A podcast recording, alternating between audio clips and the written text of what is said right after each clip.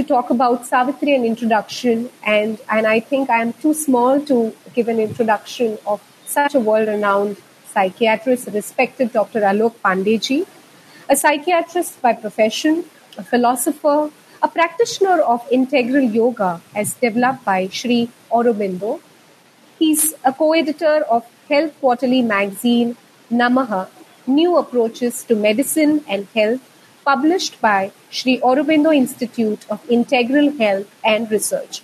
He's been an editor of Monthly Magazine, which is the All India magazine published by Aurobindo Society, author of books titled as Death, Dying and Beyond, Patient at the Crossroads, and Veda of the Body. Dr. Alok Pandey is a psychiatrist by profession, a philosopher by temperament. His search for deeper meaning in life while confronting the enigma of death, disease, and suffering led him to the feet of divine Sri Aurobindo and the Mother. It is in their writings that he found the most perfect answers. I think the answers that we don't get, and we look forward to receive those answers from you, sir. Since then, he's been trying to practice the way of integral yoga as developed by Sri Aurobindo. To make a special mention, he served Mother India. He's worked with the Indian Air Force in various capacities before taking premature retirement at the rank of wing commander for settling down in the beautiful, in the spiritual place in the vicinity of Sri Aurobindo Ashram Pondicherry. He offers his services at the ashram dispensary and is also associated with a number of projects as a part of Integral Health Center of Sri Aurobindo Society. He's a co-editor of Health Quarterly magazine, as I mentioned previously. Uh, and of course, there are a lot of spiritual books to his credit. He's most known and popular for the regular camps and the talks that he holds on this great topic, Savitri, the mantric epic poem of Sri Aurobindo. He has held several workshops and spoken extensively on themes like yoga, psychology, health, education in India and abroad. But more than that, sir, with due respect and adulations and pranams from all of us at All World Gayatri Parivar to you, sir, to embark, to begin this journey of Savitri for all of us on this great day. Thank you so much for accepting our invite, sir. And I request, I humbly request you to please come over and to speak on Savitri introduction and begin. Thank you, sir. Namaste. आप सभी को जो दिया के youth members हैं, उन सबको नमन। बहुत सुंदर कार्य है जो आपने अभी परिभाषित किया। और वास्तव में युवा जो कुछ आपने बताया बड़े सुंदर ढंग से, इसमें एक बात मैं जोड़ दूँ। युवा वह है जो भविष्य की ओर देखता है। वृद्ध वह है जो केवल पास्ट की ओर देखता रहता है। आपने देखी होगी एक टेंडेंसी है। युवक हमेशा भविष्य, उसी से उसके अंदर ऊर्जा आती है। ऊर्जा क्यों आती है? वो सदैव उत्साह से भरा हुआ है, आशा से भरा हुआ है। और जब व्यक्ति वृद्ध होने लगता है तो उसके लक्षण ये होते हैं, वो केवल जो हो गया, वही एकमात्र अच्छा था। और जो आने वाला है, उसके प्रति वो बहुत आशंकित। मानो, मृत्यु ही आने वाली है, उसकी व्यक्तिगत मृत्यु मानो संसार की प्रलय है। तो ये हम एक ऐसे युग में जी रहे हैं जब हमारे पाँव के तले से एक तरह से कहा जाए तो ज़मीन खींच ली गई है। एक ऐसा युग जिसको युग संधि का काल कहते हैं। श्री अरविंद ने इसकी बात की और एक समय था, काफ़ी गायत्री मंत्र की मैंने बचपन में काफ़ी उपासना करता था और काफ़ी मैंने लेख पढ़े हैं पंडित श्री राम शर्मा आचार्य जी के। और ये बात बड़ी स्पष्ट थी कि यह एक ऐसा काल है जो भविष्य की ओर जा रहा है। उन्होंने देव मानव की बात की, श्री अरविंद दिव्य मानव की बात करते हैं और एक अद्भुत सैनर्जी जिससे हम प्रारंभ करें सावित्री के परिचय का, वो ये कि जैसे आप पचासवां वर्ष सेलिब्रेट कर रहे हैं, स्वर्ण जयंती, ये शेयरविंद की जन्म शताब्दी का 150वां वर्ष है। तो ये बहुत ही अद्भुत सैनर्जी है और इसी सैनर्जी के साथ सारा विश्व जुड़े एक सुंदर भविष्य की ओर। और सावित्री क्या है? सावित्री वास्तव में हमारे पुरातन पास्ट, सावित्री की कहानी के अगर हम पीछे जाएँ तो ये कहानी महाभारत में आती है, जब युधिष्ठिर पूछते हैं। युधिष्ठिर पूछते मार्कंडे ऋषि से, कोई है जो हमारी द्रौपदी की तरह इतना उज्जवल हो, इतना चरित्रवान हो, लेकिन जिसको इतनी अधिक पीड़ा सहनी पड़ी हो? और तब मार्कंडे ऋषि सात सौ श्लोकों में सावित्री की कहानी सुनाते हैं, कुछ श्लोकों में, और वो कहते हैं कि हाँ विगत काल में कोई था, वैदिक काल की बात है, और उनका नाम सावित्री था, जिन्होंने पीड़ा भी उठाई, लेकिन उन्होंने अपने आत्मबल के द्वारा भाग्य को बदला।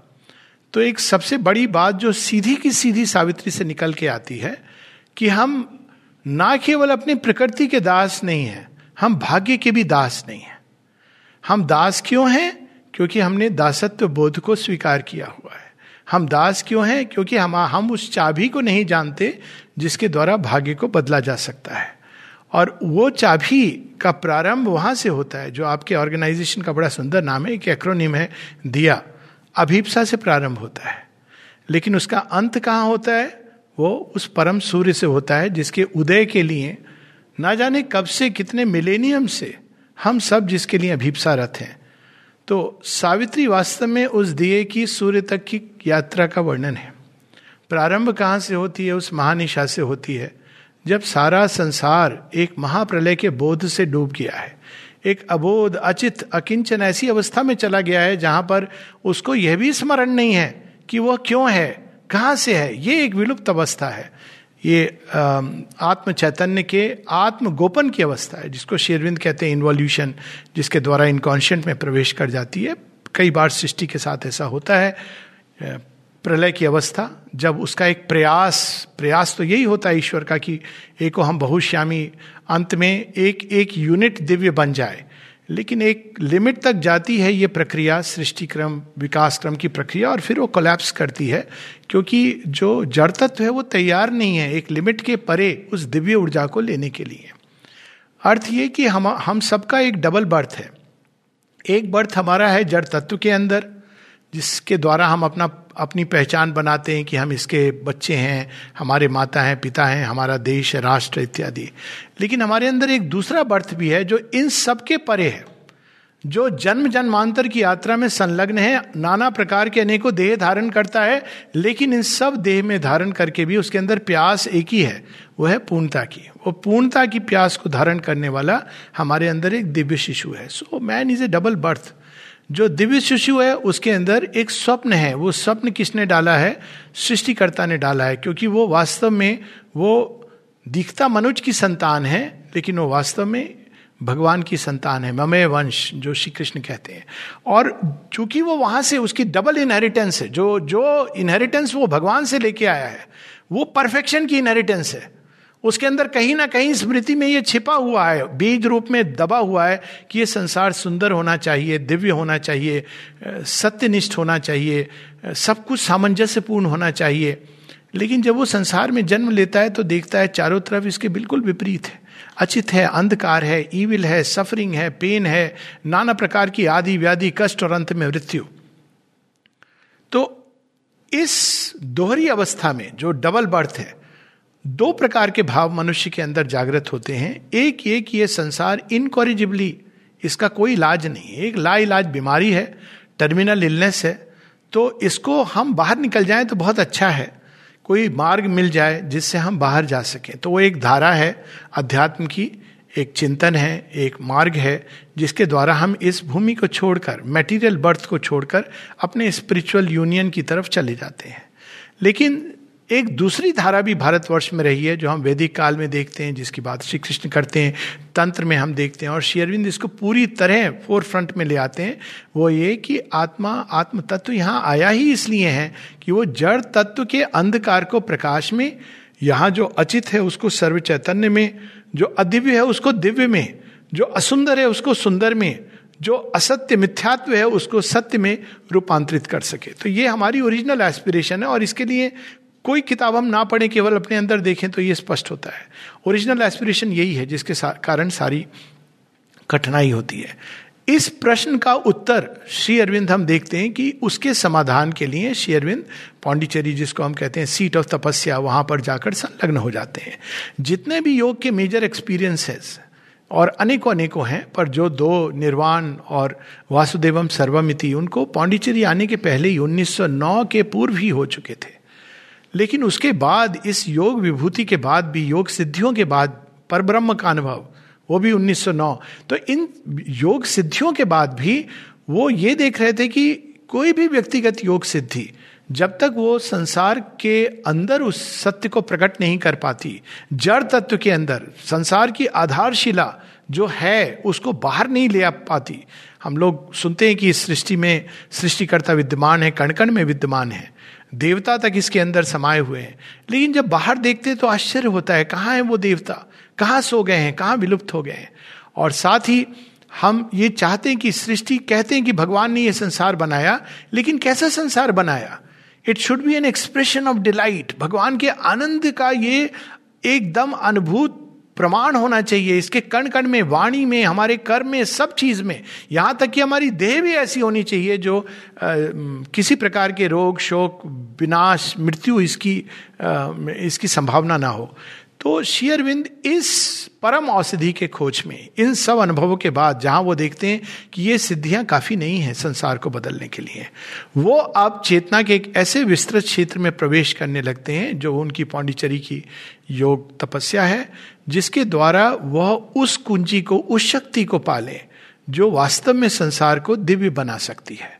और वो खोज जाते जाते उसका एक पड़ाव, जिसकी बात दीदी ने बहुत सुंदर ढंग से की 24 नवंबर 1926 को होता है, और दूसरा पड़ाव 29 फरवरी 1956 को होता है।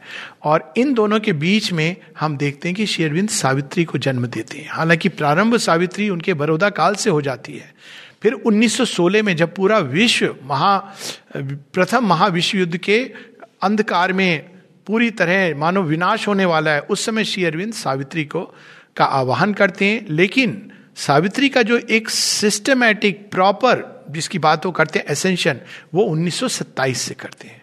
तो हम देखें तो 1926 और 1956 के बीच में जो अद्भुत घटना जो श्री अरविंद प्रकट करते हैं, हम सब के बीच में age is greatest gift Shri Aurobindo कहते हैं it is the most important work और माता जी कहती हैं सावित्री इज़ द मैसेज तो वो 1926 और 1956 के बीच में होने वाली घटना 1900 और उसमें सब कुछ वो उड़ेल देते हैं, एक सार रूप में अपनी चेतना की सारी संग्रहित तप शक्ति को वो डाल देते हैं। बार बार बारह बार श्री अरविंद सावित्री के ऊपर काम करते हैं। और वो काम केवल इसलिए कि वो उसको परफेक्ट परफेक्शन बनाना चाहते थे। सावित्री ही नहीं शेरविंद की सारी वाणी 1908 के बाद मंत्रविद वाणी है। वो कहते भी हैं कि साइलेंट माइंड के थ्रू आती थी, उच्च चेतना के देवी देवता 1909 की, के समय उनके सामने प्रकट होते थे। वैदिक देवियाँ सरस्वती, मही, इला ये सब उनके सामने प्रकट होती थी और उनकी वाणी के द्वारा, उनके हाथों के द्वारा लेखनी के अंदर वो आती थी, समाती थी। लेकिन वह कुछ ऐसा प्रकट करना चाहते थे। इनसे वो परिचित थे और वो जानते थे कि ये मानव चेतना को, मानव बुद्धि को काफ़ी हद तक विकसित कर सकती हैं। लेकिन वो उस शक्ति को चाहते थे जो इन सब की जननी है और वह शक्ति जो पूरी तरह इस संसार को रूपांतरित कर सके। और उस शक्ति को अपनी मंत्र विद्वाणी सो वो उस उच्चतम स्पंदन को मंत्र क्या होता है? मंत्र मंत्र और साधारण वाणी में यही अंतर होता है।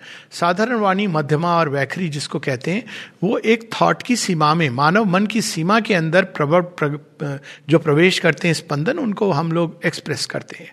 लेकिन ऊपर पश्चंती वाक और उसके भी ऊपर परावाक, उन स्पंदनों को हम प्रकट नहीं कर पाते। ऋषि उन स्पंदनों को रिसीव करते हैं और प्रकट करते हैं। यही गायत्री मंत्र और अन्य मंत्र जो हैं, वो उन स्पंदनों को प्रकट करने की प्रक्रिया है।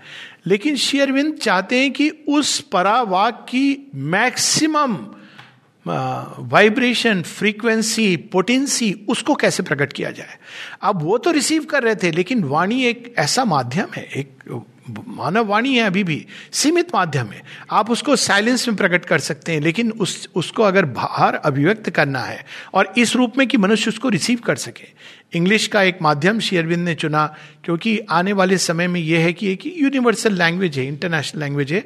हालाँकि ये सच है कि हम लोग बहुत प्राउड हैं, हमारी संस्कृत जैसी देव भाषा है, किंतु आज के समय में अंग्रेज़ी के माध्यम से उन्होंने उसको सावित्री को प्रकट करा एक मंत्र विद्वाणी माता जी ने इसको कहा, मंत्र ऑफ़ ट्रांसफॉर्मेशन। इसके अंदर जो स्पंदन है, वो ऐसे स्पंदन है जो, जिसको पढ़ने मात्र से हम योग की उन ऊंचाइयों तक पहुँच सकते हैं। जैसे एक मंत्र के ऊपर मेडिटेट किया जाता है, वैसे ही जब सावित्री को मेडिटेशन के रूप में लेते हैं। और समय के अभाव के कारण मैं इसको एक कॉम्प्रेस कर रहा हूँ। बहुत सारी टॉक्स हैं इस पर। माता जी ने इसके बारे में कहा है कि केवल सावित्री का सेवन मात्र, इसका पढ़ना मात्र ही मनुष्य को इंटेग्रल योग, रूपांतरण की उन अल्टीमेट ऊंचाइयों तक ले जा सकता है without the help of a guru इस हद तक माने कह दिया है। क्योंकि सावित्री इज़ द मंत्रा और मंत्र के अंदर कौन छिपा होता है? मंत्र के अंदर मंत्र दृष्टा भी छिपा होता है, और मंत्र के अंदर वह देवी या देवता भी छिपे होते हैं जिनका आह्वान किया जाता है। Mantra is only a body और जब हम उसको रिसाइट करते हैं, जब हम उस पर ध्यान करते हैं तो मंत्र दृष्टा भी और वह देवी भी हमारे सामने प्रकट होती हैं। सावित्री के मंत्र दृष्टा कौन है? सावित्री के मंत्र दृष्टा है श्री अरविंद। और किन का आवाहन हो रहा है? जगन माता डिवाइन मदर का रूपांतरण के लिए। तो एक ऐसा अद्भुत ग्रंथ है जिसमें हम एक साथ श्रीमा श्री अरविंद की चेतना को सम्मिलित रूप में पाते हैं। It is something very remarkable क्योंकि देखा जाए तो सावित्री किसकी कहानी है? सावित्री कहानी है डिवाइन मदर की कहानी है, जगन माता की कहानी है। लेकिन जगन माता की बहुत सारी कहानियाँ भारतवर्ष में, उनके अनेकों हम अभी नव दुर्गा का एक बहुत सुंदर फेस्टिवल गया और इस प्रकार की अनेकों अनेकों कहानियाँ हैं, जगन माता के अनेकों रूप हैं। लेकिन जगन माता ने शरीर धारण करके धरती पर अवतरण किया हो, ये कहानियाँ नहीं मिलती हैं। हम सुनते हैं रामायण में सुनते हैं और फिर हरिवंश चरित में कहीं राधा का मेंशन आता है, लेकिन राधा कहा जाता है कि उन्होंने शरीर धारण नहीं किया था। एक मिस्टिक एक्सपीरियंस है, अनुभव है, जो सत्य है, लेकिन उसको एक एक लीजेंड के माध्यम से प्रस्तुत किया, एक सत्य है, जिसको एक पुस्तक के माध्यम से प्रस्तुत किया गया। उसी प्रकार से हम जब माता सीता की कहानी पढ़ते हैं रामायण में तो फिर भी वो पुरुष तत्व की ओर लीन करती है। तो डिवाइन मदर के इनकारनेशन और उनमें सबसे पहला ये, क्योंकि अगर देखा जाए तो सृष्टि किसका प्रोजेक्ट है? सृष्टि वास्तव में डिवाइन मदर का प्रोजेक्ट है। अगर हम भारत की परंपरा में जाएँ तो ईश्वर और शक्ति। ईश्वर तो वह है जो विटनेस है। सूर्यो यथा सर्वलोक से चक्षु नालिप्यते चाक्षुषे वाह्य दोषा। वो सारी सृष्टि के दृष्टा है। लेकिन सृष्टा रूप में वो डिवाइन मदर है। वही सूर्य की शक्ति जब रेस के रूप में सारी संसार में आती है और हर चीज़ को रश्मि बन करके फूल को जगाती है, धरती के कण कण को प्रज्वलित करती है, उज्जवल बनाती है, मनुष्य के अंदर सुबह उठता है, उत्साह जागृत करती है, रात की सारे क्लेश, कष्ट, सुबह हम उठते हैं तो एक कुछ क्षणों के लिए भूल जाते हैं, वह जो ऊर्जा है, जो सूर्य से आकर धरती को जोड़ती है, वह है डिवाइन मदर वह है सावित्री। तो सावित्री का प्रारंभ भी हम वहाँ से देखते हैं, जहाँ पर शेरविंद बताते हैं, सिंबल डॉन, महानिशा है संसार में। ये बात है 1920 से 1940 50 के बीच की बात है, सावित्री की रचना का काल। और उस समय क्या हो रहा था संसार में? प्रथम विश्व युद्ध समाप्त हुआ था और दूसरे विश्व युद्ध की तैयारियाँ शुरू हो गई थी। इंपीरियलिज्म का दैत्य कम्युनिज्म मार्क्सिस्ट कम्युनिज्म का दैत्य, ये सब अपनी चरम सीमा पर पॉजिटिविज्म मेटीरियलिस्टिक थॉट उस महानिशा में शेरविंद सावित्री का आवाहन कर रहे थे। मानो कोई गहन रात्रि में आने वाले सूर्य का आवाहन कर रहा, और वास्तव में सवित्र शब्द, सूर्य के अनेकों शब्द हैं, आदित्य हैं, अनेकों अनेकों हैं, लेकिन उनमें एक शब्द है Savitr. Savitr is the sun hidden in the darkness emerging out of the darkness तो इस महा अंधकार में भी सावित्री से पहली चीज़ हम ये सीखते हैं बुक ऑफ़ बिगनिंग में में ही, कि महाअंधकार में भी एक महासूर्य छिपा हुआ है और वो स्ट्रगल कर रहा है अपने आप को प्रकट करने के लिए। यही वो कहानी है ऋग्वेद में मारतंड की द एट्थ सन ऑफ़ मैं कुंती कहने वाला था। Eighth son of mother Aditi जो जिसको उन्होंने कास्ट कर दिया है इस अंधकार में स्ट्रगल करके इमर्ज करने के लिए। और सब, हम सबके अंदर वो सूर्य छिपा हुआ है, प्रकट होना चाह रहा है। और इसीलिए हम देखते हैं कि book one book of beginning में कैंटो वन में ही एक और सृष्टि के प्रारंभ की स्टोरी है। It was the hour before the gods awake वो सूर्य अकेला है, अंधकार में छिपा हुआ है। देवता भी नहीं है। तो वो अपने ही अंदर से पहले देवताओं को प्रकट करता है। यही हम लोग ऋग्वेद में पूरा पढ़ते हैं कि वह जो उस अवस्था में था, जब देवता भी प्रकट नहीं हुए थे। देवता कौन है? हमारे सच्चरित्र, हमारे अंदर सुंदर गुण, इनका विकास होता है, वो देवत्व के रूप में आते हैं। और ये देवता फिर क्या करते हैं? हमको सहायक सहायक बनते हैं हमें पहले अभी अर्धमूर्छित पशु मानव से मनुष्य मानव अगर हम ये शब्द यूज़ करें, अपने आप में एक रेयर स्पेसी है, और मनुष्य मानव से देव मानव तक ले जाने का कार्य ये देवता करते हैं। और देवता की, जब मनुष्य को देव मानव तक की स्टेज तक पहुँचा देते हैं तो दिव्य मानव गढ़ने का काम डायरेक्टली डिवाइन मदर के हाथ में होता है। तो वो सारी स्टेजेस शेयरविंद डिस्क्राइब करते हैं, और वह काम जो लेकर के स्वयं जगत जननी माँ धरती पर अनेकों अनेकों इनकारनेशन में आती हैं। उनका पहले इनकारनेशन की बात है। नॉट नेसेसरली फ़र्स्ट लेकिन फ़र्स्ट जिसकी कहानी आज तक प्रिजर्व की है और वो है सावित्री। तो सावित्री की कथा को एक नया रूप देते हैं। कहते हैं, ये एक सिंबॉलिक मिथ है। बहुत सारी हमारी कहानियाँ सिंबॉलिक हैं। सावित्री कौन है? सावित्री सूर्य की का ही प्रकाश, सूर्य का प्रताप, सूर्य की शक्ति, सूर्य की ऊर्जा, यानी डिवाइन कॉन्शियसनेस का एक एस्पेक्ट है जो पैसिव है, जिसकी बात हम लोग बार बार करते हैं, ब्रह्मन, परमात्मा, परमेश्वर। लेकिन उनका ऐश्वर्य जो धरती की ओर जाता है, सृष्टि की ओर जाता है she is the power of the divine that creates तो वो डिवाइन मदर की कहानी, उसकी जो पहली कहानी है हमारे ट्रेडिशन में जो आती है, वो सावित्री की कहानी है। और सावित्री शब्द से ही प्रकट हो जाता है कि वो she is the daughter of the sun यानी सूर्य की शक्ति सुपरमेंटल सन की जो डिवाइन पावर है डिवाइन कॉन्शियसनेस है, दिव्य की जो शक्ति है, ईश्वर की जो शक्ति है, वह जो प्रकट होती है, वो सावित्री है। किसके लिए आती है वो? सत्यवान के लिए। सत्यवान कौन है? ये हम सब हैं। तो सावित्री केवल डिवाइन मदर की कहानी नहीं है, वो हमारी भी कहानी है। सत्यवान कौन है? इस महा अंधकूप जंगल में अपने राज्य से निष्कासित। हम सब लोग को कहा जाता है, हम भगवान की संतान हैं। लेकिन जब चारों तरफ़ देखते हैं तो लगता है माता दीति की संतान दैत्य ही राज्य कर रहे हैं। वो सुनने को तैयार नहीं है कि हम ईश्वर की संतान हैं। लेकिन ये रियलिटी है हमारी कि सत्यवान, सत्य को धारण करते हैं, लेकिन यहाँ अचित अंधकार के जंगल में हम लोग फंसे हुए हैं, इग्नोरेंस के जंगल में। तो हमें छुड़ाने के लिए कौन आ रही है? डिवाइन मदर उनकी ग्रेस आ रही है। तो ये हुई सावित्री सत्यवान की कथा, जिसके माध्यम से हम हमें देखा जाए तो सावित्री वास्तव में हम सब की भी कहानी है। हम सब अपनी कहानी को प्रारंभ कहाँ से करते हैं? बच्चे का जन्म हुआ, घर में खूब मिठाई बांटी गई, उसको एक विजिटिंग कार्ड जन्म होते ही थमा दिया गया। तो मेरा बेटा है या मेरी बेटी है, आजकल थोड़ा शुरू हो गया है, मेरी बेटी है, नहीं तो पहले बस बेटा। और उसको नाम से वो नाम, सरनेम, पहचान सब दे दिया गया। यहाँ तक कि तू क्या जॉब करेगा ये भी बता दिया गया। और पूरे जीवन वो अपनी ओरिजिनल स्क्रिप्ट को भूल करके उस स्क्रिप्ट को जीता है, उस जीवन को जीता है जो वास्तव में उसका था ही नहीं।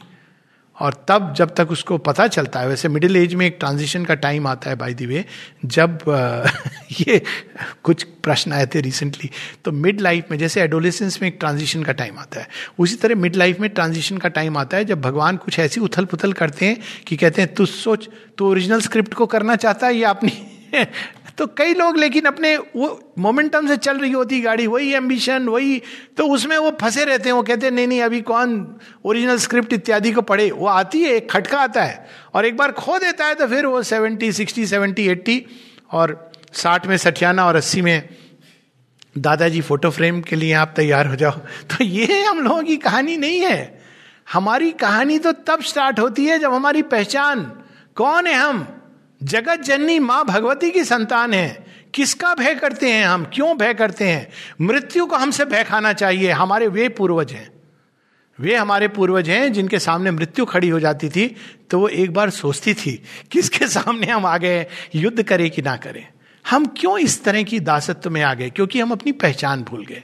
और ओरिजिनल पहचान केवल माता पिता ही नहीं, देश से भी नहीं होती है। देश एक बहुत बड़ी बात है, क्योंकि और भारतवर्ष में तो जन्म लेना एक गौरव की बात है।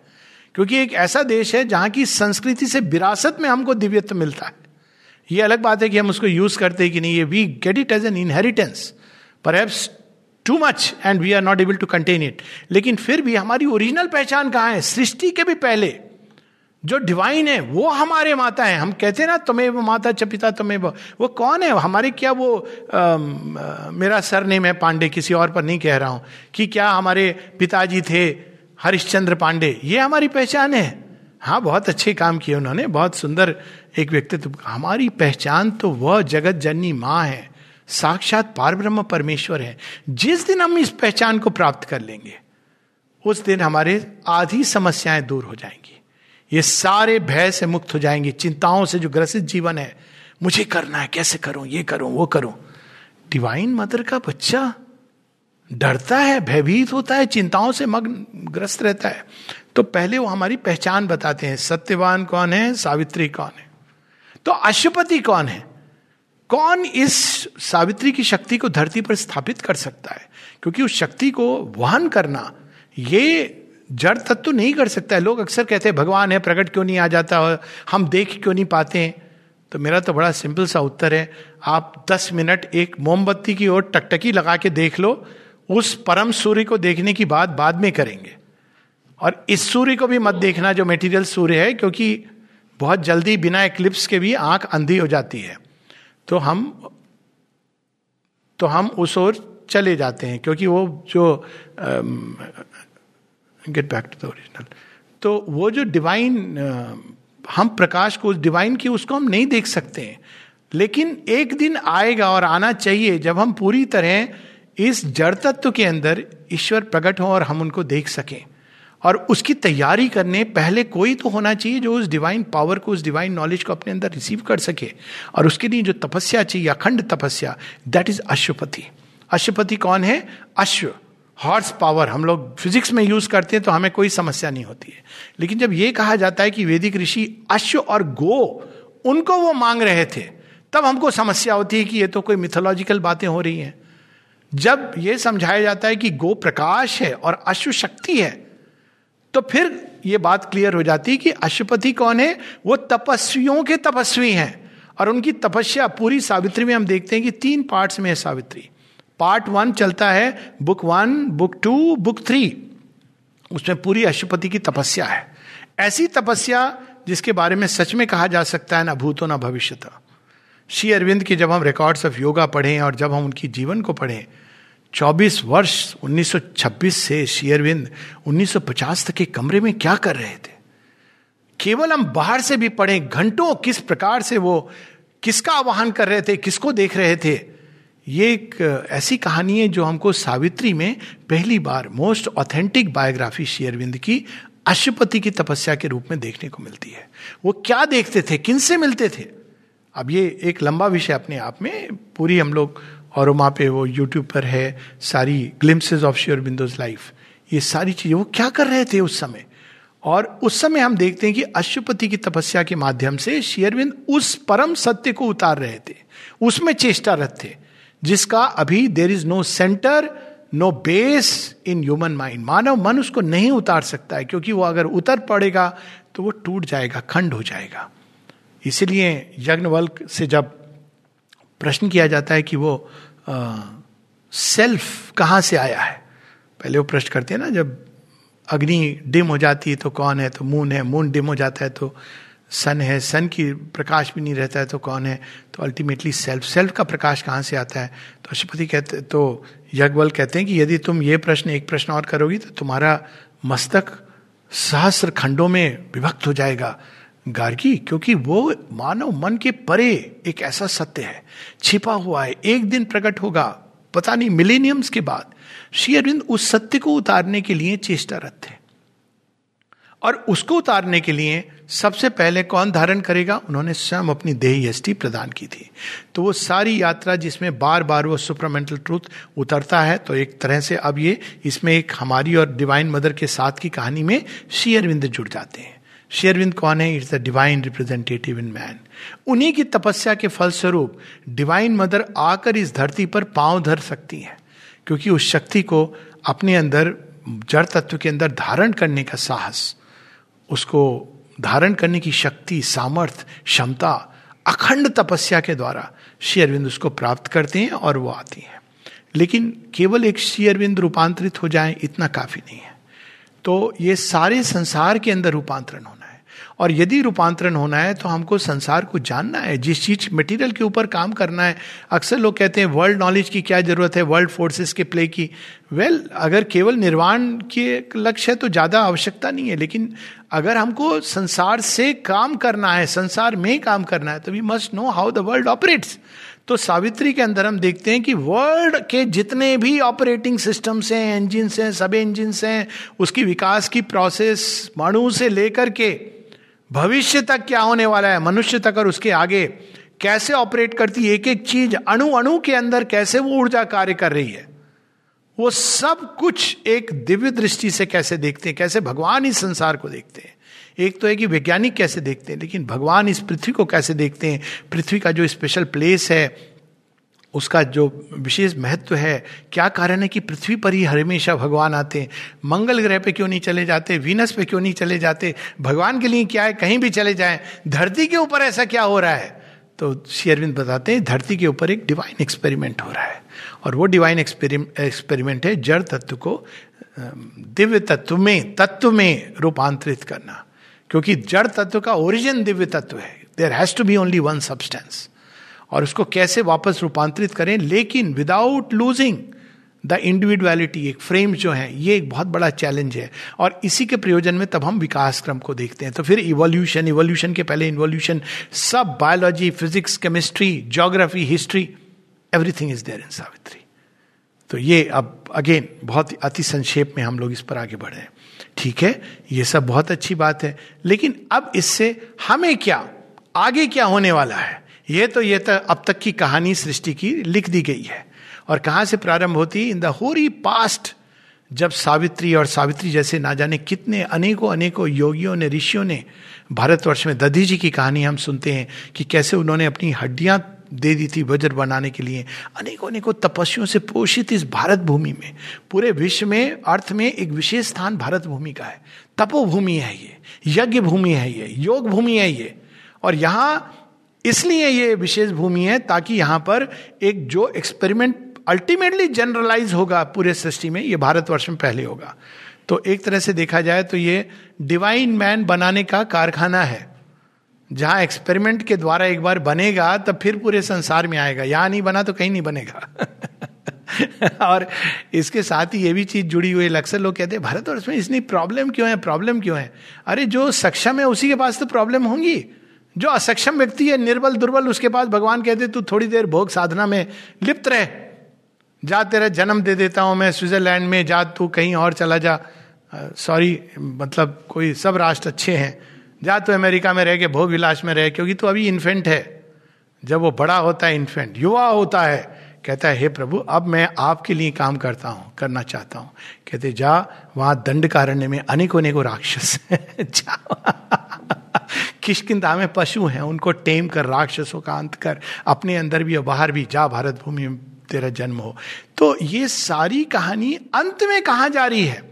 सृष्टि के प्रारंभ की कहानी तो हम सब सुनते हैं, पुराणों में भी है शेरविंद भी वैसी प्रारंभ करते हैं, जब कुछ भी नहीं था। असद और सद दोनों के परे वो महानिशा थी। तो वहाँ से प्रारंभ होती है कहानी, लेकिन जाएगी कहाँ? जितने भी जगह हम पढ़ें, जिसका एक मोस्ट अल्टीमेट सोर्स यदि संसार में कोई है तो भविष्य पुराण है। भविष्य पुराण में भी वो लास्ट में ये वर्णन आता है कि कल की अवतार आएँगे और मलेच्छों का नाश करेंगे। मलेच्छों का नाश तो हम देखते हैं कि श्री अरविंद ने, मलेच्छ कौन है जो इधर उधर से आए थे और भारतवर्ष में जिन्होंने स्नान करने की ज़रूरत नहीं है, बाहर जेंटलमैन दिखना चाहिए, अंदर आप जैसे भी रहो, गंदे रहो, जैसे भी रहो, लेकिन बाहर आपकी वाणी ऐसे गुड मैनर्स होने चाहिए। तो ये सब उसका जो नाश किया actually forefront of freedom fight में श्री अरविंद ने खड़े होकर ही was you know the front and the leader और सब कुछ जिस पर चल के भारत को आज़ादी मिलेगी, वो सब उन्होंने दे दिया। सब लिख करके चले गए थे।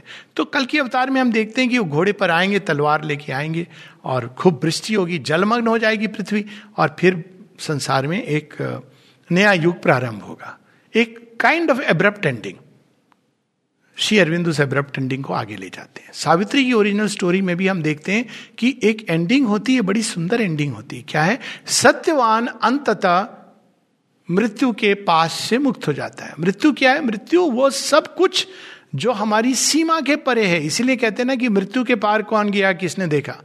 जो कुछ हमारी सीमा के परे है। यदि व्यक्ति सचेत हो जाए तो उसको मृत्यु का भय वैसे ही चला जाएगा। वो देखेगा कि मृत्यु कुछ नहीं होती है। शरीर छोड़ा बाय बाय किया। देखा कि अरे कितने सुंदर ढंग से जा रहा हूँ मैं। तुम लोग क्यों रो रहे हो?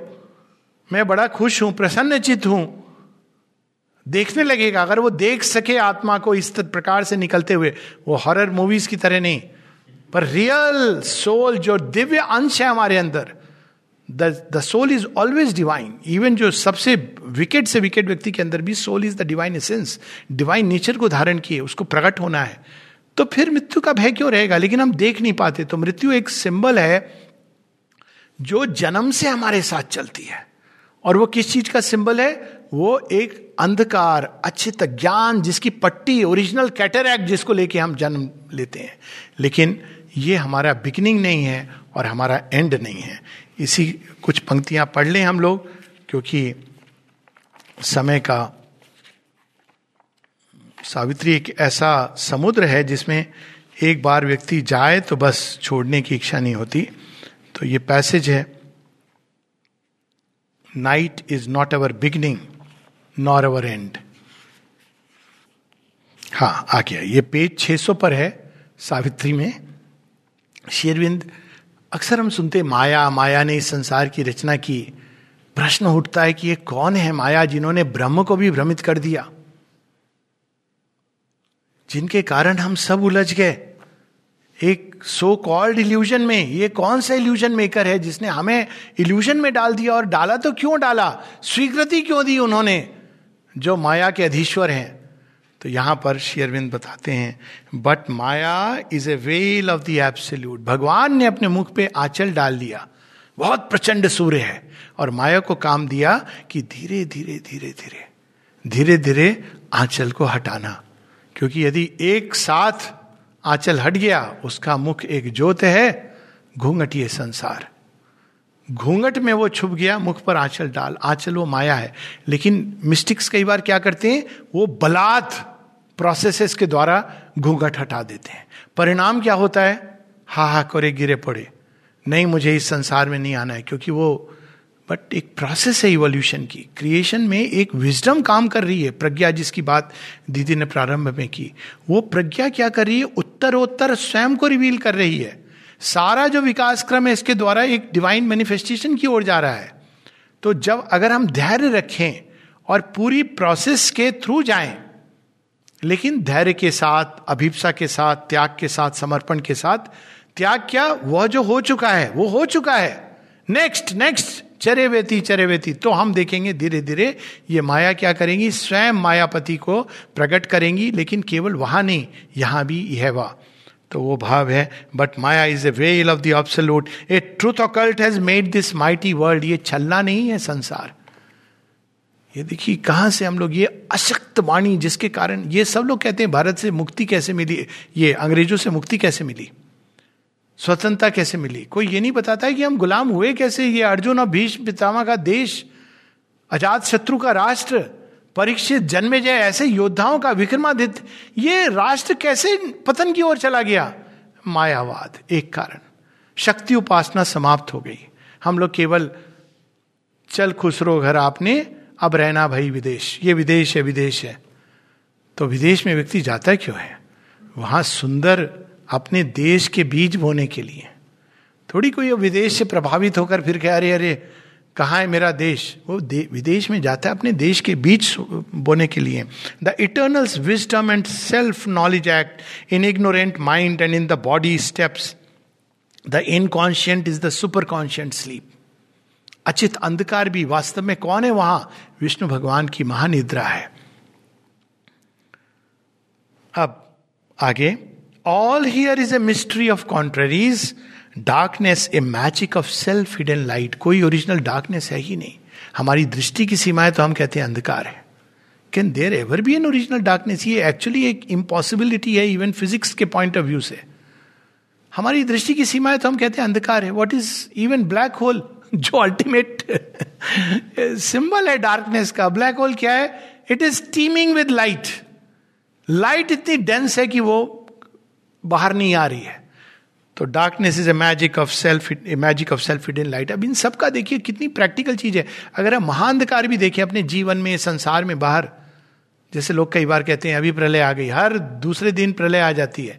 2000 में एक बार डूम्स डे आया था, फिर अलग अलग समय पर, फिर कोई गवर्नमेंट बदल जाती है, लोग कहते प्रलय आ गई। मानो पहले गवर्नमेंट तो बहुत अच्छी थी सब लोग को डूम से दिखाई देने लगता है। पता नहीं ये क्या मानसिकता है भारतवर्ष में। इतना अच्छा काम हो रहा है, लेकिन डूम से दिखाई देने लगेगा। अब हम लोग पता नहीं, प्रलय के बड़े शौकीन है या तो खुद बहुत थके हारे मनुष्य। अब चलो प्रलय आ जाए, हमें एस्केप कर दे। लेकिन सत्य नहीं है, संसार प्रलय के लिए नहीं बना है। यह संसार वास्तव में दिव्य के उद्घाटन के लिए बना है। तो यहाँ पर suffering some secret raptures tragic mask पीड़ा क्या है? आनंद की तैयारी है। पीड़ा क्या करती है? हमारे कंफर्ट जोन से हमको निकालती है। तोड़ डालती है। वो सारे सीमाएँ जिसके अंदर हम कह रहे थे, आ, बहुत अच्छा है भगवान, तू बड़ा कृपालु है। तूने देख, हमें सब दे दिया। घर, द्वार, बच्चे बच्चे, कच्चे, नाती, नातिन, पत्नी, पति। भगवान कहते हैं अच्छा चैप्टर टू सब ले लो एक बार। वैसे हम कहते हैं, सब तेरा है, सब तेरा है। जब लेने की बारी है तू इतना क्रूएल है, मेरी चीज़ों को ले लिया। तब जब भगवान सब ले लेते हैं, सावित्री में एक लाइन है heaven's wiser love rejects the mortal's prayer तो कहते हैं, अब चल, अब तू नया खेल शुरू कर। तो वास्तव में क्या है जिसको हम सफरिंग सफरिंग कहते हैं? सफरिंग नव निर्माण की एक पहली स्टेप है। जो अपने आप को री नहीं करना चाहता, यही तो फिनिक्स बर्ड की कहानी है ईगल की कहानी, जो स्वयं को री नहीं करना चाहता जानता वो वास्तव में मृत्यु तुल्य है, वो तो वैसी मृत्यु में है, जो केवल अपने, कहते हैं ना बाप दादाओं के धन पे जो जी रहा है, वो तो मृत्यु तुल्य जीवन जी रहा है। तो यहाँ पर री इन्वेंट सफरिंग क्या है? ट्रेजिक मास्क डिलाइट का, वो कहते नहीं, एक बहुत बड़ा आनंद है, तू नहीं वंचित है उससे। कौन सा आनंद है? मैं तो प्राइम मिनिस्टर हूँ प्रेसिडेंट हूँ, संसार का सम्राट हूँ। अरे तू एक, इस आनंद से वंचित है कि रास्ते में रुक करके एक स्टॉल पे जाके नुक्कड़ पे चाय कुल्लो में लेके कैसे पी जाती है? तो इसको नहीं जानता, क्योंकि तू बहुत सारी बेड़ियों में जकड़ा है और तू सोच रहा है मैं राज्य कर रहा हूँ। तो यहाँ पर शेयरविंद हमें बता रहे हैं suffering some secret rapture tragic mask and death an instrument of perpetual life Death is a stair, a door, a stumbling stride the soul must take to cross from birth to birth, a great defeat pregnant with victory. Sri Aurobindo summarise करते हैं बताते हैं ये पूर्व पुनर्जन्म की जो यात्रा है ये पाप पुण्य का विधान नहीं है। भगवान को भी हमने अपने सीओ की तरह एक हाथ में एक हाथ में रॉड दूसरे में एक कैरेट दे करके बिठा दिया। अच्छे काम कर रहा है कैरेट खा ले पहले हेवन में खाना फिर धरती पर आकर के एक रिच फैमिली में जन्म लेके मानो रिच फैमिली में जन्म लेना कैरेट है। जबकि सच तो यह है कि वो कई बार पनिशमेंट है। क्योंकि बड़ा मुश्किल है। एक यू you नो know, जैसे बाइबल कहती है ना कि it's easier to make a camel pass through the eye of a needle than to make a rich man turn to God तो ये तो हमारी हम अपने ही वैल्यू उसको भगवान पे थोप देते हैं। उनको भी और कोई काम नहीं है सिवाय जज करने के। अब भगवान जज करेगा तो किसको जज करेगा? वो तो जज करेगा तो वो सारी सृष्टि वही है। ये उनकी आउटर बॉडी है। वो जज करेंगे अपने, क्या हम अपनी उंगलियों को, अपने हाथ को जज करते हैं? अगर उसमें कोई रोग हो जाए तो हम उसको ठीक करते हैं। तो ये जो पूर्व जन्म की, पुनर्जन्म की यात्रा है, ये विकास की यात्रा है। ठीक वैसे जैसे एक विकास क्रम बाहर चलता रहता है तो हर फॉर्म्स टूटते हैं तो नए फॉर्म्स आते हैं। इसके द्वारा we get a second chance a third chance वो फ़िल्म थी ना जिसमें कहते हैं everybody must get a second chance why only second chance we get million chances to grow and evolve अब चांस चॉइस ये है कि हम धीमी गति से स्नेल पेस पे इवॉल्व करेंगे नॉर्मल प्रोसेस या लीप्स एंड बाउंड से इवॉल्व करेंगे योग की process yoga is concentrated evolution a whip to lash towards a deathless state मृत्यु के पीछे भी भगवान छिपे हैं, पीड़ा के पीछे भी। क्यों ऐसा कर रहे हैं? डेथलेस स्टेट की ओर। कहते हैं ना कि वो बहुत दुख पड़ता है। मुश्किलें मुझ पर गिरी, इतनी की आशा हो गई। तो कुछ समय बाद आदमी हंसने लगता है। कहता है, अरे, ये छोटे मोटे दुख मैंने तो बड़े बड़े देख लिए, अभी क्या है ये? तो उस प्रकार की चीज़ है कि whip to lash towards a deathless state the inconscient world is the spirit self made room eternal night shadow of eternal day night is not our beginning nor our end फिर हमारा प्रारंभ कहाँ से हम तो रोज देखते हैं कि सूरज डूब जाता है। वैज्ञानिक बताएँगे, थोड़ा सा तो बाहर निकलो अपनी पृथ्वी से बाहर निकलो, तब तुम देखोगे कि वास्तव में सूरज उगता डूबता नहीं है। ये तुम्हारी दृष्टि की सीमा है। वास्तव में तो धरती सूरज की तरफ़ मुँह कर लेती है, या सूरज के परे दूसरी तरफ़ मुँह कर लेती है। जब सूरज की तरफ़ मुँह करती है तो कहती है, आप दिन है तो हम सबको क्या करना है इटर्नल डे के लिए? We have to keep our face our eyes everything turn towards the light and the sun और ये स्मरण रखना है कि night is not our beginning nor our end space में चले जाएँ तो सूरज सदैव निकला हुआ है। She is the dark mother in whose womb we have hit dark mother कौन है? दिति दैत्य कौन है? डिवीज़न चिल्ड्रन ऑफ़ डिवीज़न हमारा प्रारंभ वहाँ से होता है। एक डिवाइडेड पहचान से, एक सीमित पहचान से। तो by birth we are in a state of division और स्टेट ऑफ़ डिवीज़न इज़ दैत्य लेकिन Aditi Aditi undivided consciousness state of unity of infinity of freedom ये देवत्व है she is the dark mother in whose womb we have hid safe from to swift a waking to world pain we came to her from a super light by light we live and to the light we go we are eaters of light we breathe light और सच में भौतिक जगत में भी यही सत्य है। कैसे ये सत्य है? संसार में कोई एक भोज्य पदार्थ बता दीजिए जो सूर्य के बिना डेवलप कर सकता है। Even mushrooms anaerobic respiration need that energy वास्तव में we are still eaters of light फ़र्क इतना है कि बड़े इनडायरेक्टली प्लांट फिर कुछ और भी ज़्यादा दो चार स्टेप इनडायरेक्ट ले लेते हैं। एनिमल पहले एनिमल प्लांट को खाएगा, फिर हम एनिमल को खाएँगे, भैया। क्यों इतने सारे कॉम्प्लिकेटेड कर रहे हो? प्लांट लाइफ में ही उतनी ऊर्जा है। डायरेक्ट ऊर्जा है। एनिमल के अंदर जाके वो रेज फियर इसमें परिवर्तित हो रही है, उसके बाद तुम ले रहे हो। प्लांट खा लो, उसमें शुद्ध ऊर्जा है जीवन की। But a day will come जब हम लोग सीधा we will live by light क्योंकि यही हमारा सत्य है। और अंत में हम लोग क्योंकि समय का अभाव है तो भविष्य के बारे में उन्होंने क्या लिखा है? बहुत कुछ लिखा है। सावित्री पूरी भविष्य की रचना है।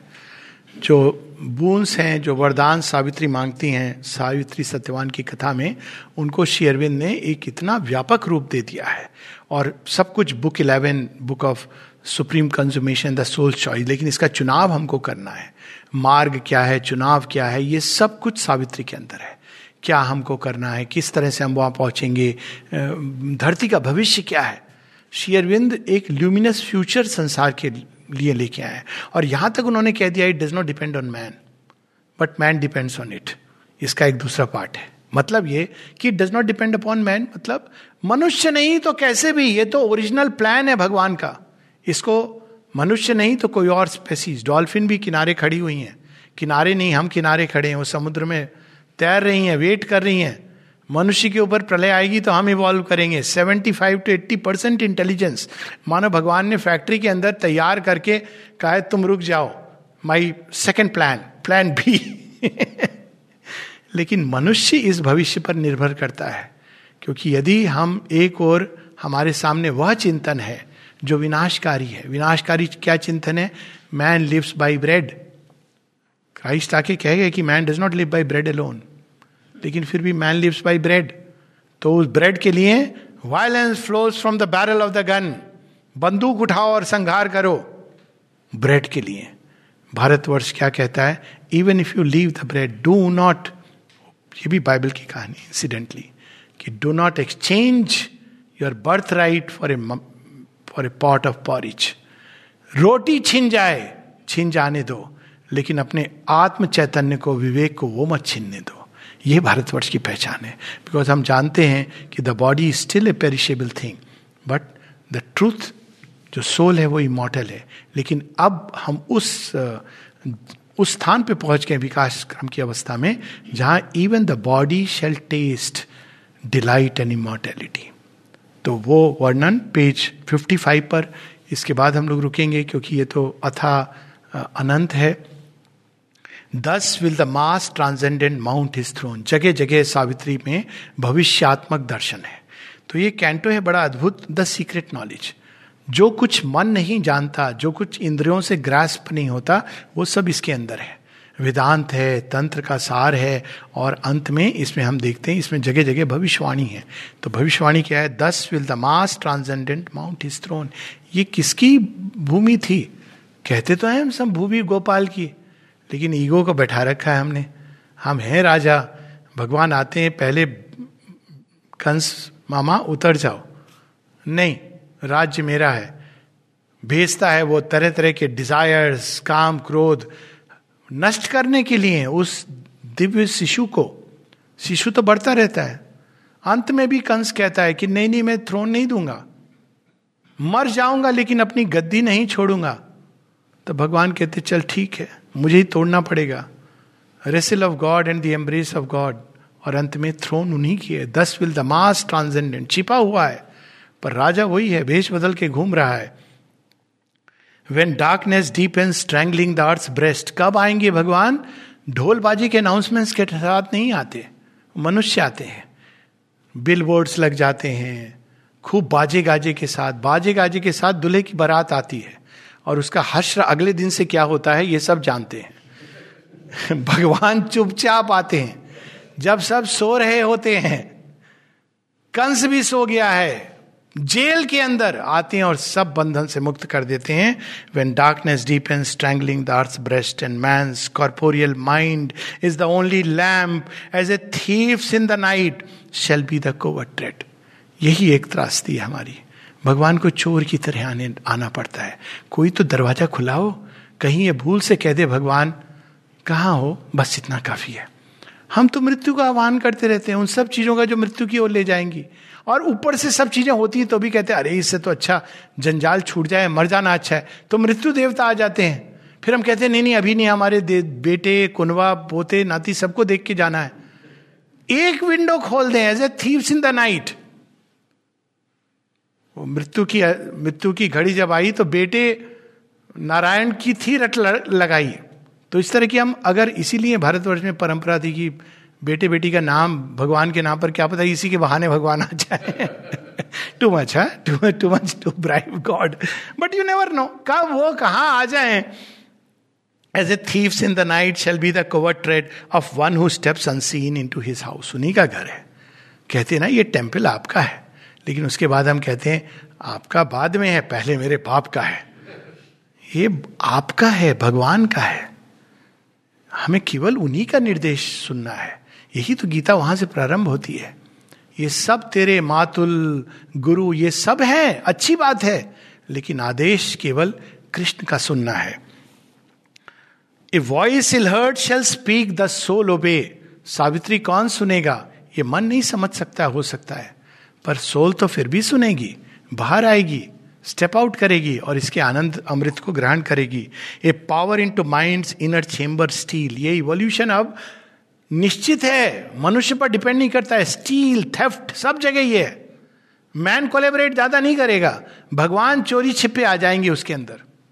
Power into mind in a chamber steal a charm and sweetness open life close door सारे बंद दरवाजे भगवान के रस, एक बूंद एक बूंद करके सब विष का शमन करेंगे।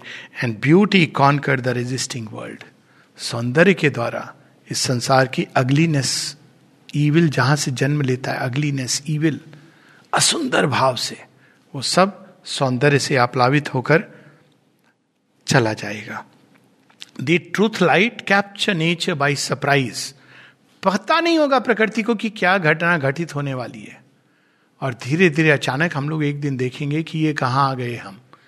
यूँ ही साथ चलते चलते भगवान के साथ हाँ? डोंट मिस्टेक इट कहाँ आ गए? अचानक मनुष्य देखेगा कि अरे, सौ वर्ष पूर्व अक्सर लोग कहते हैं, कहाँ होता है? कहाँ इवोल्यूशन दिख रहा है? तो मैं कहता हूँ, ठीक है हंड्रेड ईयर्स बैक जाइए, जब खुलेआम भारत माता की जय बोलने पर फांसी लटका करके ट्री के नीचे दे दी जाती थी।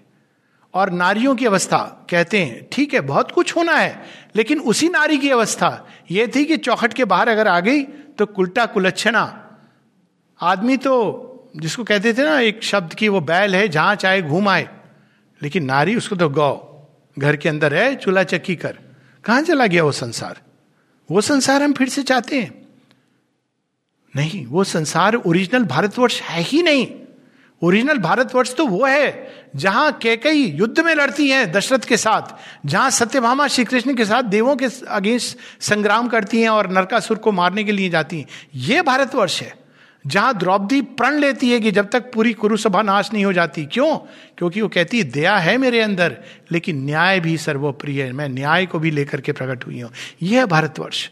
तो वह सब truth light capture nature by surprise, जो हम देख रहे हैं कि पिछले सौ वर्षों में ये, समय नहीं है इनके बारे में बात करने का।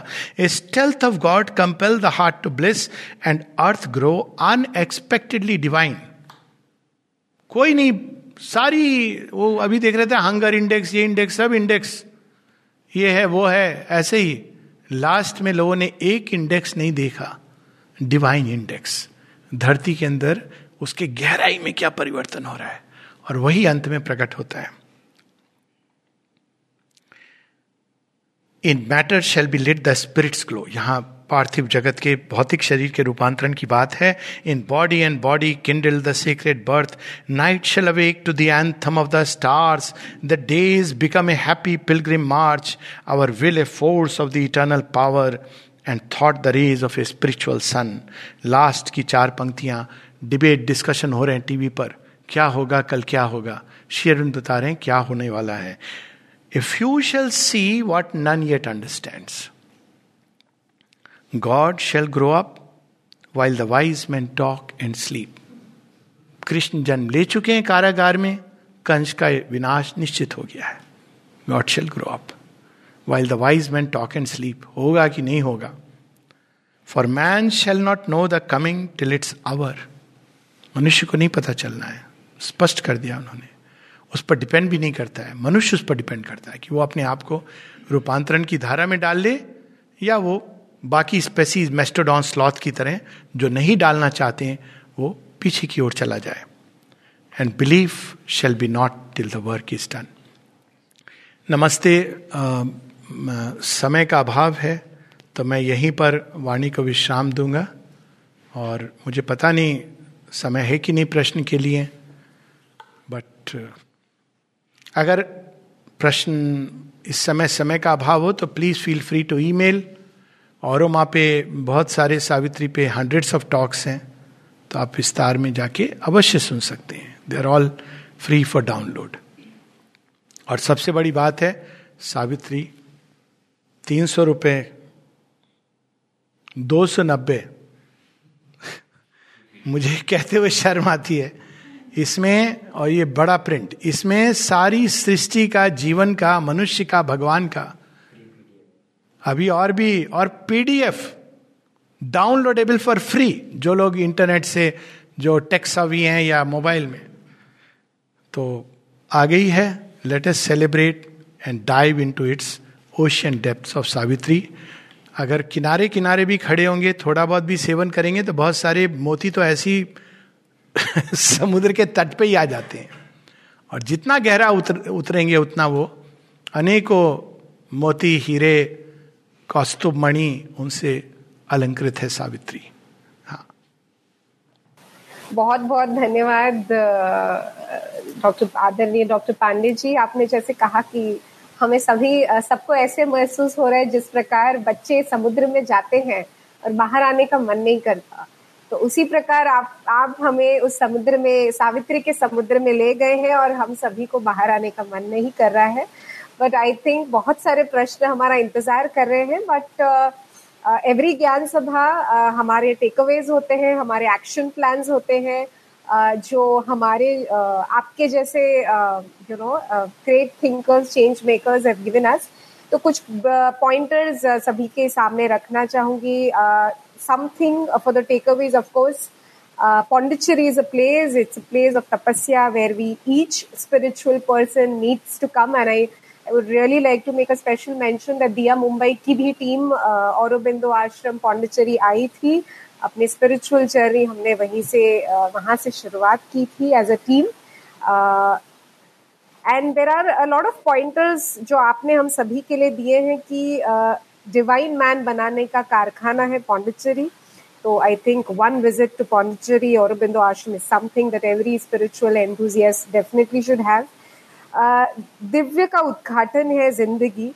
Uh, और आपने एक बहुत अच्छी बात कही कि पीड़ा uh, आनंद की तैयारी है. So it's basically reinventing yourself reading of Savitri जो किताब आपने कही आई थिंक आज के ज्ञान सभा के बाद definitely we are going to you know buy our own copy and delve into the समुद्र of Savitri and uh, this is where the beautiful journey the spiritual journey is going to begin so thank you so much on behalf of all world gayatri parivar on behalf of all the participants and uh, uh, on when we are celebrating the golden year you know 50 years completion of shanti kunj आप सभी से नम्र निवेदन है all world Gayatri Parivar के behalf पे आप और आपकी टीम पूरी हमारे शांति कुंज हरिद्वार ज़रूर पधारे। when the situation is okay at your end we humbly request you as a family member आप ज़रूर और हमारी जो यूनिवर्सिटी है देव संस्कृति विश्वविद्यालय जो नलंदा और तक्षशिला के लाइंस पर बनी है शिक्षा एवं विद्या का अनूठा उदाहरण है। आप वहाँ पर आए और हमारे स्टूडेंट्स के साथ इंटरेक्ट करें। उसके अलावा आई थिंक बहुत सारे प्रश्न हमारे बीच है you also mention and you about death so there are some question which are connected to that we face we have faced sudden loss of near and dear ones in COVID. How should the family overcome this sudden loss? मृत्यु खासकर जब sudden unexpected होती है तो निश्चित रूप से वो एक पीड़ा का विषय होती है एक मृत्यु होती है जो समय के साथ होती है, और एक असामयिक मृत्यु जो जिसकी बात आप कर रही हैं, वो प्राइमरीली असामयिक मृत्यु है।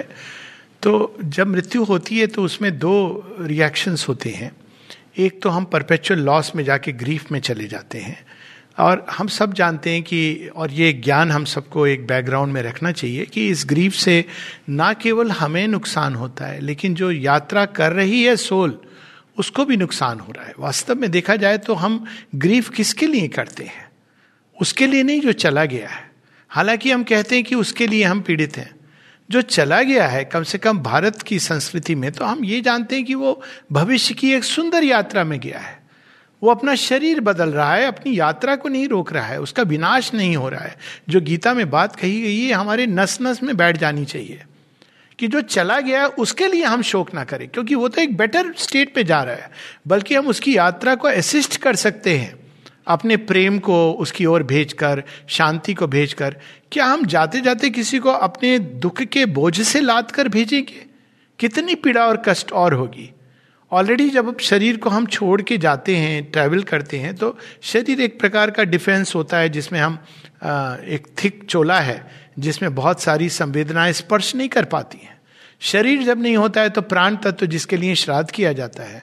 तो वो तो बहुत ही अधिक, वो छोटी भी संवेदनाओं को टच करता है, एक पैसेज होता है बारह तेरह दिन का, खासकर, जिसमें हमारे दुख, पीड़ा, कष्ट, हमारी संवेदनाएँ बहुत एक्यूट रूप में टच करती हैं। और चूँकि कुछ कर नहीं सकता जो जा रहा है, उसको बहुत कष्ट होता है। क्या हम इस तरह से अपने स्वजनों को भेजना चाहेंगे?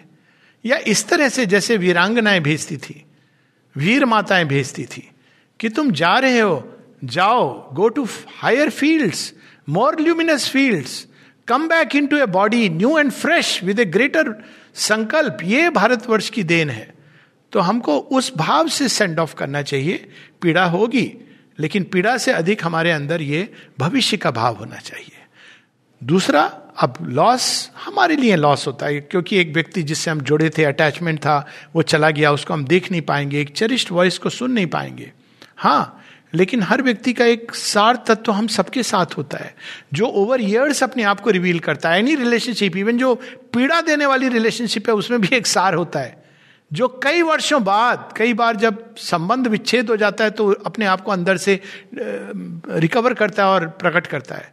तो हमको उस सार्थत्व को ढूंढना चाहिए। वो व्यक्ति केवल एक शरीर और एक सीमित वो नहीं है, उसके अंदर बहुत सी पहले एक अच्छी स्मृतियाँ अच्छी स्मृतियों को स्मरण कीजिए, ना कि बुरी स्मृतियों को। और उसके बाद उसको एक अंत में एक अच्छी स्मृतियों का रूप देकर, एक सौंदर्य में, एक ल्यूमिनस फॉर्म देकर के अपने अंदर किसी कोने में, हृदय के किसी भाग के साथ जोड़ दीजिए। ये हम मनुष्य के रूप में कर सकते हैं। ये एक प्रोसेस है। साधारण नहीं है, लेकिन अगर व्यक्ति करना चाहे तो कर सकता है कि वो अब आगे जा रहा है और उसको अब एक ल्यूमिनस फॉर्म देखिए, उसकी सुंदर चीज़ों को स्मरण करके, उसके अंदर जो अभीपसा है, उसको स्मरण करके। और तब आपको एक सांत्वना होगी, तब आप देख पाएँगे कि उसके जीवन का कनेक्ट क्या था और वो किस तरफ़ जा रहा है। और उसको अपने अंदर में रख करके और अभिप्सा के रूप में भगवान को समर्पण कीजिए। फिर भी यदि याद आता है तो रोज उसके नाम पर एक दिया जलाएँ और माता जी को प्रे करें डिवाइन मदर या डिवाइन को जिस भी रूप में। Pray for the person to the divine आप देखेंगे कि डिवाइन मीडिएट करेंगे आपके और उसके बीच, उसको कल्याण के मार्ग पर ले जाएँगे और आपके अंदर दुख का शमन होगा। और कौन दुख को हर सकता है सिवाय उनके जिन्होंने सृष्टि बनाई है? तो ये कुछ में सिंपल उपाय, और अगर नहीं तो फिर तो अब साइकेट्रिक तरीका वो I don't want to discuss that पर ये तरीके हैं जिससे हम जो स्वजन, जो चले जाते हैं, और ये भी याद रखना ज़रूरी है इनसे एक व्यापक लेसन लेना कि ये मृत्यु संसार के साथ जुड़ी हुई है। बात ये नहीं है कि एक व्यक्ति की मृत्यु हो गई जिसको हम चाहते हैं। बात यह है कि मृत्यु क्यों है? तो वो जब हम उस इंडिविजुअल क्वेश्चन को कॉस्मिक क्वेश्चन बना देते हैं तो यही अंतर होता है एक साधारण ग्रीविंग पर्सन में और एक बुद्ध में, कि वो उस चीज़ को एक यूनिवर्सल क्वेश्चन के रूप में कि ये मृत्यु नहीं होनी चाहिए। Let us fight and conquer death ऐसा नहीं होना चाहिए संसार में। बात ये नहीं है कि मेरे अपने के साथ हुआ। ये संसार में होता है और उसको लड़ने का उपाय उसके विजय की यात्रा का विजय अभियान का सारा मार्ग और सब कुछ वो हम सावित्री में पाते हैं। How to fight and conquer death नमस्ते। The spiritual way is definitely going to help all of us someday or the other. Uh, एक दूसरा प्रश्न रवि नवनीत कुकरेजा जी ने पूछा है why at all the wheel of maya was put on us why are we not born as children of light straight away तो वो मैंने प्रारंभ में ही उसका वर्णन दे दिया था। अब देखा जाए तो डिवाइन ने अपने अंदर से बिना माया के वेल के गॉड्स निकाले। लेकिन अब समस्या ये कि हर एक गॉड एक एस्पेक्ट को रिप्रेजेंट करता है बट हमेशा ही is united with the divine उसकी अपनी कोई इंडिविजुअलिटी गॉड्स की अगर क्रिएट करनी है तो उसको एक फॉर्म एक रूप देना एक आकृति देनी है। माया क्या करती है? मेजर आउट करती है। मात्रा, उससे ये शब्द आता है। माया, मात्रा, माता, वो एक रूप देती है, आकृति देती है। बिना रूप और आकृति के जो अगर वो लाइट के फॉर्म्स होंगे, वो लाइट में मर्ज हो जाएँगे। कितनी देर तक रहेंगे? आप देखिए, जब अग्नि जलती होती है, अग्नि के अंदर से अनेकों रूप प्रकट होती है ना, थोड़ी देर में वो वापस चले जाते हैं। अगर पंचभूत की प्रोसेस देखें तो अग्नि के साथ पहले रूप, आकृति फॉर्मेशन की प्रोसेस स्टार्ट होती है। पहले भी होता है, जब वायु तत्व है और आकाश तत्व के अंदर तो नहीं, पर वायु तत्व के साथ रूप फॉर्मेशन फिर अग्नि। लेकिन वो स्थिर नहीं होते हैं। इसलिए उसको जल तत्व में प्रवेश कर अट्रैक्शन रिपल्शन और लास्ट में ठोस पदार्थ, धरती तत्व, पृथ्वी तत्व। तो अगर भगवान एको हम बहुश्यामी का संकल्प नहीं लेते, तब बात अलग थी। लेकिन तब तो फिर माया की क्या, किसी चीज़ की ज़रूरत नहीं है। डिवाइन को अपने अंदर से अनेकों गॉड्स को निकालना और वापस ले आना, अपने अंदर इट मेक्स नो सेंस तो इसलिए उन्होंने जो एक्सट्रीम गेम खेला, वो इसलिए कि एक खांचा बने जिसके अंदर एक एक एस्पेक्ट भगवान का एक बीज रूप में डाल दिया जा सके। और अब ये डिवाइन सेल्फ लॉस ही अगर इसको हम देखें मैथमेटिकली तो उन्होंने कहा, कह सकते हैं कि सुपर कंप्यूट किया कि ठीक है, इसमें रिस्क है डेंजर है, लेकिन अल्टीमेट उनका विजन है कि the end is going to be very beautiful केवल गॉड्स को क्रिएट करना, जैसे है सुपरामेंटल वर्ल्ड के ऊपर लेकिन हम उनके नाम तक नहीं जानते, क्योंकि वास्तव में वो निकलते हैं और वापस मर्ज हो जाते हैं, लाइट से निकलते हैं, लाइट में चले जाते हैं। तो जैसे ही उन्होंने रूप देना प्रारंभ किया इवन गॉड्स को, जो ओवर माइंड के नीचे आता है तो वहाँ से प्रारंभ हो गया रूप देने के साथ में अलग अलग सत्ताएँ। तो हम देखेंगे कि ओवर माइंड के गॉड्स आपस में भी कई बार सामंजस्य नहीं रख पाते हैं। और फिर जैसे जैसे ये रूप देने की प्रोसेस प्रारंभ होती है तो बिल्कुल निश्चेतना में जाती है। तो माया को ये काम सौंपा गया कि इन्फिनिट को फाइनाइट नेम और फॉर्म जिससे वो एक अनेकत्व में आ सके। या तो फिर वो संकल्प नहीं लेते। अगर इसके ओरिजिन में चले जाएँ तो फिर तो प्रश्न ये होना चाहिए कि उन्होंने संकल्प ही क्यों लिया? एक अकेले थे, काफ़ी थे। तो एक अकेले काफ़ी नहीं थे, क्योंकि एक के अंदर अनंत जो छिपा है, वो कैसे प्रकट होगा? एक आनंद अनेकत्व के आनंद में। और एक ऐसी शक्ति है ईश्वर के अंदर जो सृष्टि के इस एक्सट्रीम एक्सपेरिमेंट के बिना प्रकट नहीं हो सकती। और वो शक्ति है लव एकदम अदरनेस ऑफ़ सेल्फ अब ठीक है, हम ये कह सकते हैं कि भाई ये भी फिर उसको प्रकट करने के लिए इतना सारा झंझट झमेला। Yes our ego does feel the pain कि भाई ये सारा करा। लेकिन अगर आप इसको दूसरे ढंग से देखें कि what about our souls our soul rejoices और सच है ये कि दोनों साथ में चलती हैं। अगर हम एक सीमित मनुष्य के रूप में अपने आप को देखें तो लगता है इतना झमेला, इतना प्रपंच, इतना नाटक क्यों किया भगवान ने? सोल कहती अरे वाह एक एक बिंदु भगवान जैसा बनेगा। आपने हमें हज़ार वर्षों की यात्रा पर डाला है, सो हमें आपकी सेवा करने का मौका मिलेगा। वह जो आनंद एक बीज रूप में, वो अनेकत्व में परिवर्तित होगा। तो ये दोनों स्टैंड पॉइंट हैं। एक स्टैंड पॉइंट है जो हमारे ईगो सेल्फ का है, जिसके लिए सब प्रपंच, जैसे एक बच्चा हो, उसको आप भेजें सैनिक स्कूल में तो उसको बड़ी समस्या होती है। क्या है? सुबह से डिसिप्लिन कर रहे हैं पनिशमेंट वाले स्कूल में और वही एक बच्चा है, उसमें से एक जो कहता है, मुझे देश की सेवा करनी है। तो अब एनडीए का रूटीन देखिए। आपको परेशान हो जाएँगे कि ये सुबह सोने का समय नहीं मिलता है।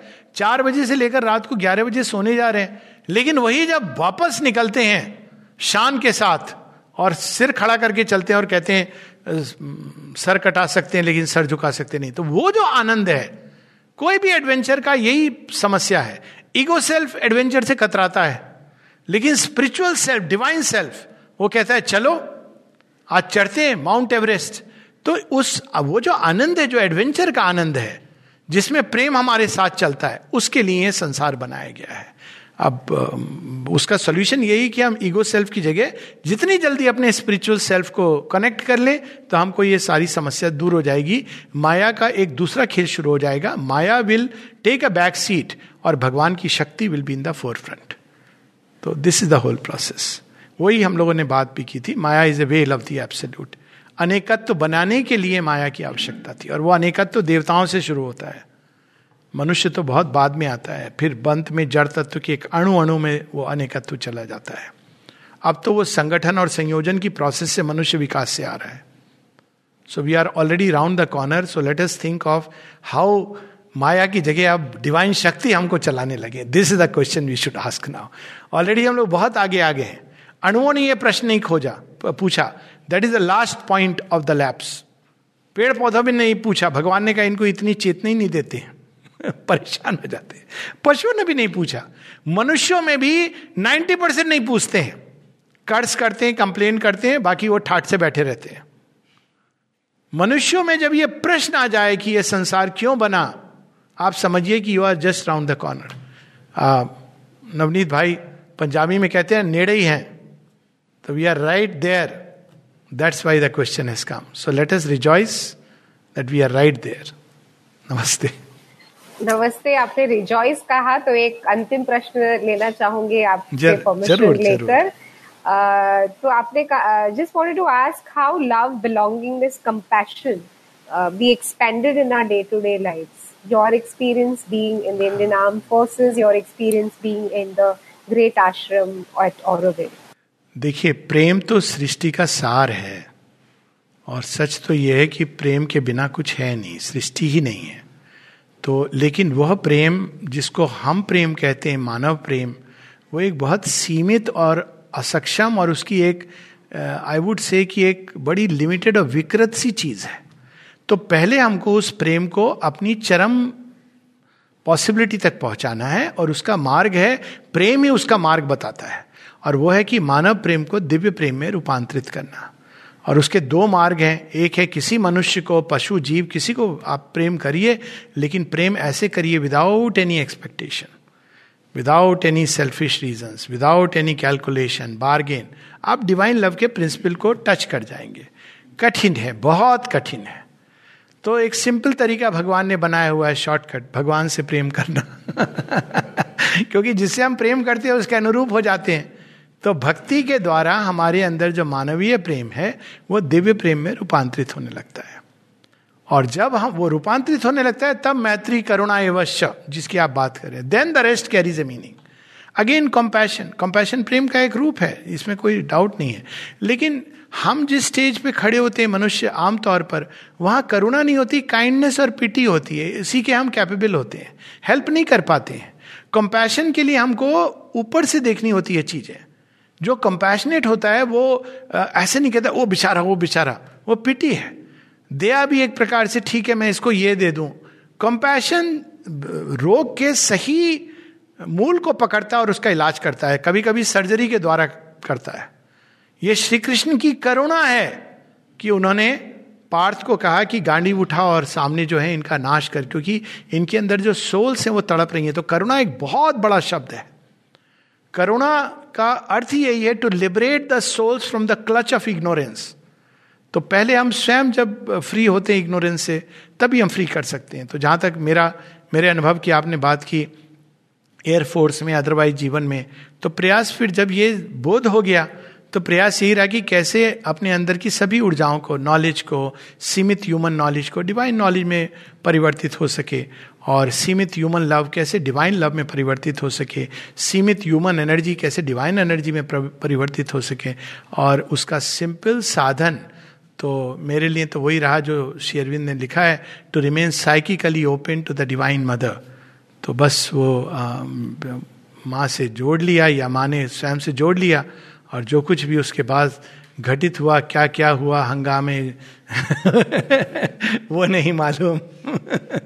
तो उसके बाद बस आनंद ही आनंद होता है। So the process is to turn inward and upward to the divine and open one self और भगवान से हम अभिप्सा के द्वारा, समर्पण के द्वारा कि हमारी प्रकृति को अपने जैसा गढ़ दो। अभी तो बहुत कुछ पशु से मिलती जुलती है ह्यूमन कलरिंग है। जिसको हम ह्यूमन लव बोलते हैं, उसके पीछे खड़ा होता है एक एक पशु, राक्षस, असुर सब खड़े होते हैं। तभी तो आप देखते हैं स्टोरीज लव की कैसे प्रारंभ होती है। आई लव यू अब वो पिक्चरें पुराने समय की, खत्म हो जाती थी वो and they lived happily here after ये लिखता नहीं था कोई। फिर बाद में रियलिज्म आया कि यार ये तो होता नहीं है। तो फिर उन्होंने वो कोर्ट कचहरी शुरू कर दिए। पेड़ के चक्कर काटते थे, दोनों मिल गए, प्रेमी प्रेमिका पता नहीं कितने कष्ट के बाद।